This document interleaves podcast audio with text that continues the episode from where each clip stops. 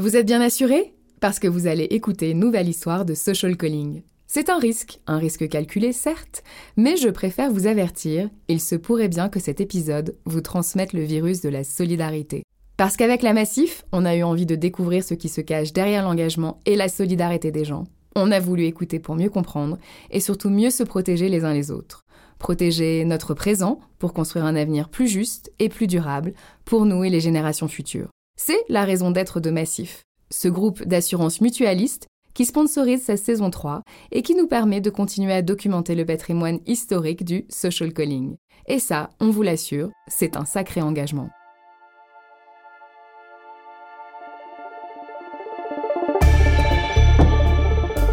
Tu viens de te brancher sur la fréquence du Social Calling, le podcast qui te raconte des histoires émouvantes et pleines de sens. Il y a des récits qui me bouleversent au point de me faire tomber à la renverse parce qu'ils semblent dater d'un autre temps, parce qu'ils sont éloignés de la réalité que je côtoie, parce qu'ils repoussent les frontières de l'humanité dans des travers terrifiants que je préférerais ignorer. L'histoire que vous allez entendre débute en 2017. Sana Ebrard se connecte à son compte Facebook. À ce moment-là, cette franco-marocaine, qui a alors 34 ans, dont 10 ans passés à la Massif, ne sait pas encore que sa vie vient de basculer en un clic.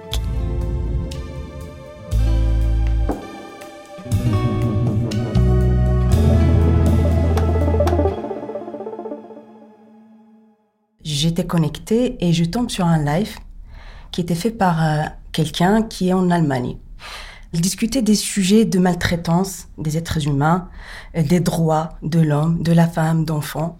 J'ai trouvé que ça me touchait. Je me sentais obligée d'intervenir et dire ce que je pensais aussi.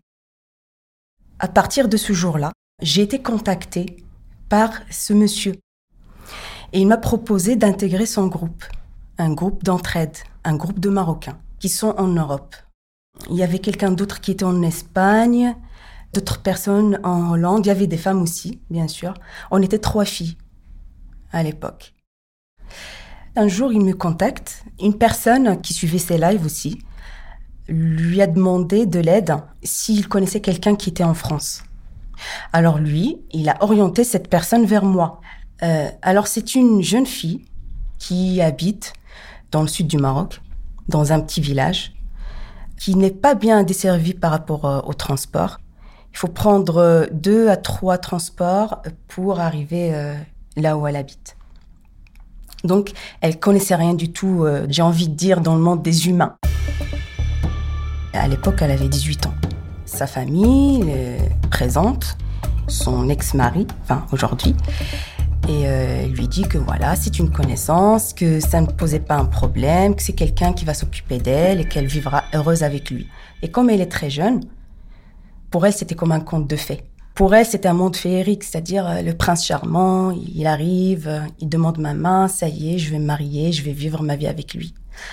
Le rêve de venir en France et de vivre une vie meilleure.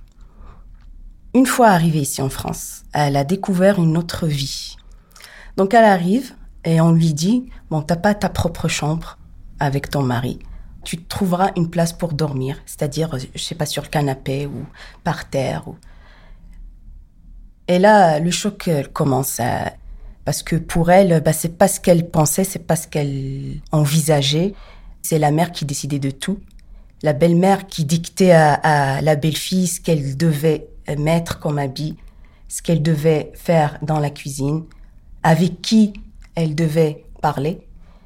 Euh, J'arrive pas à imaginer en fait euh, son ressenti à ce moment-là. C'est tellement compliqué et difficile. Dès son arrivée, on lui dit euh, Tu feras attention de ne pas tomber enceinte. Bon, t'essaieras, si jamais tu couches avec ton mari, il va falloir que tu fasses attention. Il faut pas tomber enceinte. Donc, ils avaient des projets pour elle.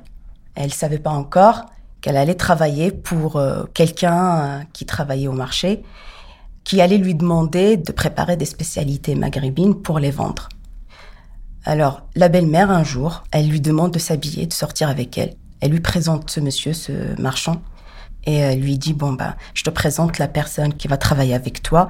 Par contre, c'est la belle-mère qui touchait l'argent, qui touchait les recettes euh, de ses ventes. Et donc, cinq mois plus tard, elle commence à se sentir mal. Son mari l'emmène à l'hôpital. Et là, elle découvre qu'elle était enceinte. Elle rentre chez elle, enfin, chez la belle famille. Elle leur annonce la nouvelle parce qu'elle était contente. Elle est enceinte. Elle s'est fait massacrer, elle s'est fait frapper par le beau-père, la belle-mère et la belle-sœur. Parce que, ben, elle constituait leur source d'argent. Leur source d'argent, elle sera fatiguée, donc elle pourra pas travailler. Donc là, elle avait des bleus partout. Elle m'avait montré les photos qu'elle avait prises avec son portable à l'époque. Elle avait tout gardé. Elle n'avait pas d'autres familles, pas d'oncle, pas de cousin, pas de cousine, pas personne. Elle n'avait personne.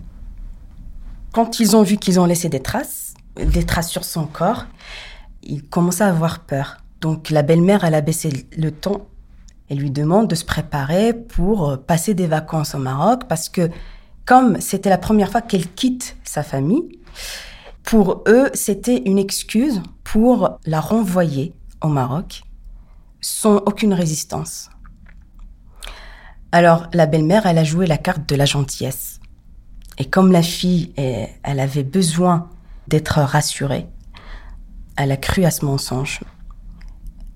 Arrivée au Maroc, la belle-mère, elle a dit à, à la fille, va chercher le père de ta fille ou ton fils. Elle prend le passeport de la fille, elle la laisse à l'aéroport, toute seule, sans argent, elle avait rien du tout. Donc, euh, ben la fille, elle demande aux gens de l'aider pour pouvoir appeler sa famille pour qu'ils viennent la chercher. Sa famille est venue à l'aéroport, ils l'ont récupérée, ils ont été au commissariat, ils ont porté plainte. Ça fait peur à la fille parce que rentrer au Maroc, euh, séparée avec un enfant qui n'est pas reconnu, là c'est sa réputation qui prend un coup. Et c'est très très difficile dans son village parce que bah, elle sera mal vue. Comment tu l'as aidée, euh, cette jeune femme? Pour moi, c'était la première fois que j'entends ce genre d'histoire. Quand elle m'a raconté cette histoire, il fallait qu'on fasse en sorte que la France reconnaisse la paternité de la fille. Il fallait qu'on cherche une association qui puisse s'en occuper. Qu'est-ce que tu as fait alors? J'étais sur Google, j'ai recherché les associations euh, qui s'occupent des femmes, de la maltraitance, de la traite des êtres humains. Et je suis tombée sur le comité contre l'esclavage moderne. J'ai réussi à les avoir et ils m'ont envoyé un formulaire à remplir pour répondre à toutes les questions. J'ai rempli le formulaire, je l'ai envoyé au comité. Elle a été prise en charge une semaine plus tard. Ils ont contacté le consulat de France à Marrakech.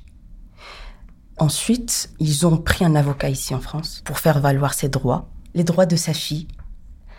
J'ai vu que au moins il y a une partie de cette histoire qui a été réglée. L'autre partie, c'est de faire valoir les droits de cette personne ici en France. Donc là, l'affaire est toujours en cours. Et ça fait déjà 5 ans, 6 ans? Oui. Mais au bout de la première année, déjà la fille, ses papiers ont été réglés. La fille de cette personne. Maintenant, c'est un enfant légitime pour le Maroc et pour la France. Quelques temps plus tard, en mars 2018, j'ai été contactée par le comité. Et une personne, elle m'a demandé euh, si je me faisais payer pour ce que je faisais.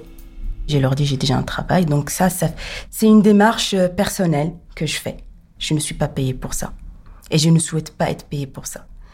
Je fais quelque chose qui aboutit à quelque chose de positif. Bah c'est déjà c'est ça ma récompense. C'est-à-dire que j'arrive quand même à corriger les, anomalies dans ce monde. Il y en a tellement.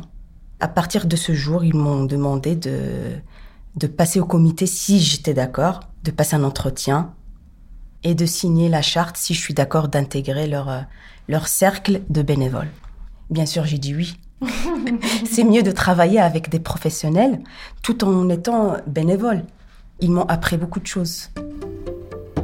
Pourquoi c'était si évident pour toi de t'engager aux côtés de cette femme que tu n'avais jamais rencontrée? Parce que ce genre de traitement, ça ne doit même pas exister. On ne doit même pas entendre parler de ça. Pour moi, c'est euh, de la science-fiction. On ne peut pas être aussi méchant. C'est pas possible. Je sais quand on a préparé cette, euh, cette interview, on a parlé de ta famille. Parce que quand je t'ai demandé d'où venait ton ancrage solidaire, c'est les premiers mots que tu m'as dit. Mm. Tu m'as dit ça, c'est une histoire de famille. Oui. À l'époque, on habitait dans une petite ville qui s'appelle Ahfir, là où je suis née.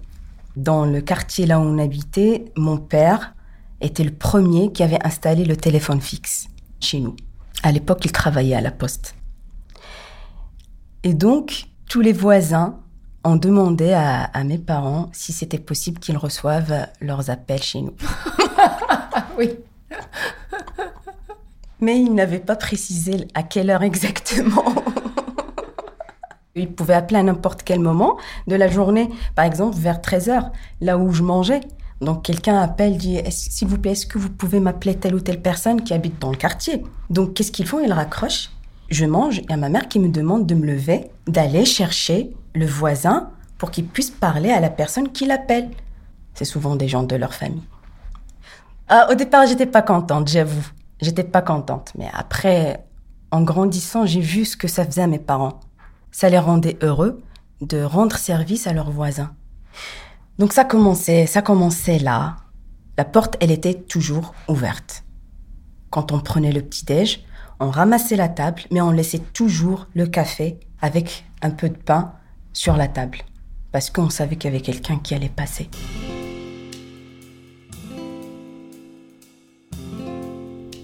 Pourquoi l'histoire que tu nous as partagée, c'est l'incarnation du mutualisme? J'ai vu que dans cette histoire, il y avait tellement des gens qui ont mis la main dans la main entre le Maroc et la France, associations, consulats, médecins, avocats, psychologues et travailleurs sociaux. Et toi? Et moi, euh, autant que bénévole, je pense qu'on a tous fait un effort pour rendre justice à cette fille.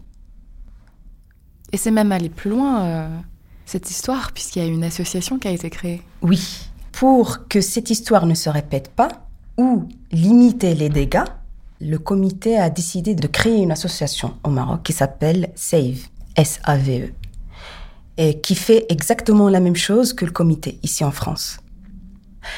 Ils ont décidé de former les gens, des travailleurs sociaux, pour qu'ils soient vigilants, pour qu'ils informent les gens, pour qu'ils marient pas facilement leurs filles à n'importe qui, pour qu'ils n'envoient pas leurs enfants, leurs garçons même, parce qu'il y a des hommes aussi qui sont maltraités, qui subissent la, traite des êtres humains, pour qu'ils les envoient pas travailler n'importe où, que ce soit au Maroc, en Espagne, en France, partout. La Tunisie aussi a vu le comité ce qu'il a fait au Maroc, donc ils les ont contactés pour faire pareil.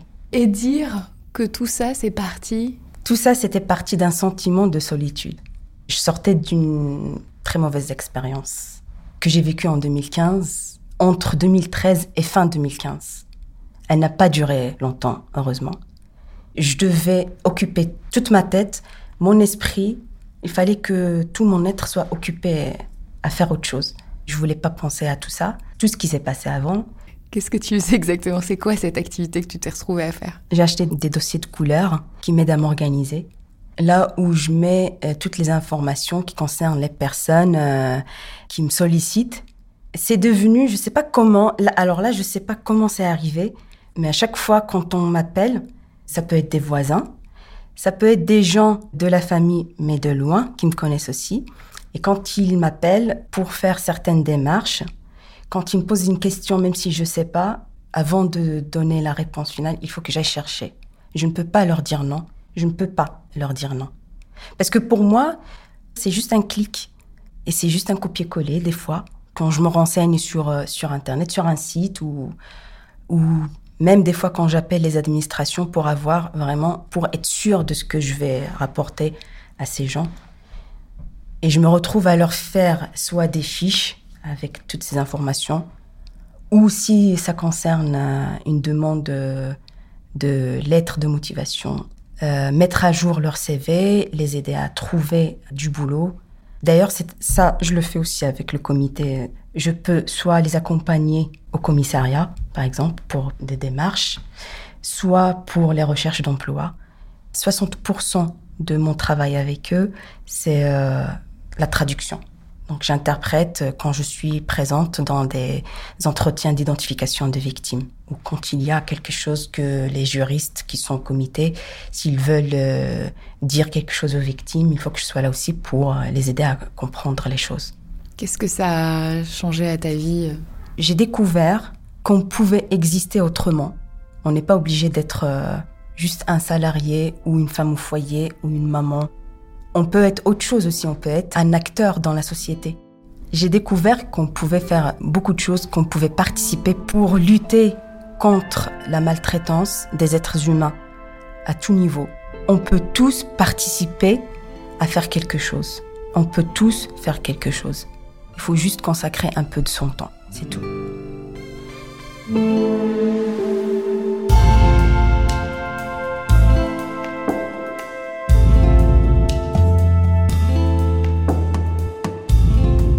C'était le 32e épisode de Social Calling. Si cette histoire t'a touché en plein cœur et que tu veux, comme Sana, lutter contre l'esclavage, tu peux consulter le site du Comité contre l'esclavage moderne et t'engager à devenir bénévole, faire un stage, proposer du mécénat de compétences et même faire un don. Je te retrouve dans quelques semaines pour une nouvelle histoire de social calling. En attendant, je te souhaite un bon début d'été qui te permettra, je l'espère, d'être à l'écoute de ta petite voix intérieure qui te murmure Vas-y, plaque tout et change de vie.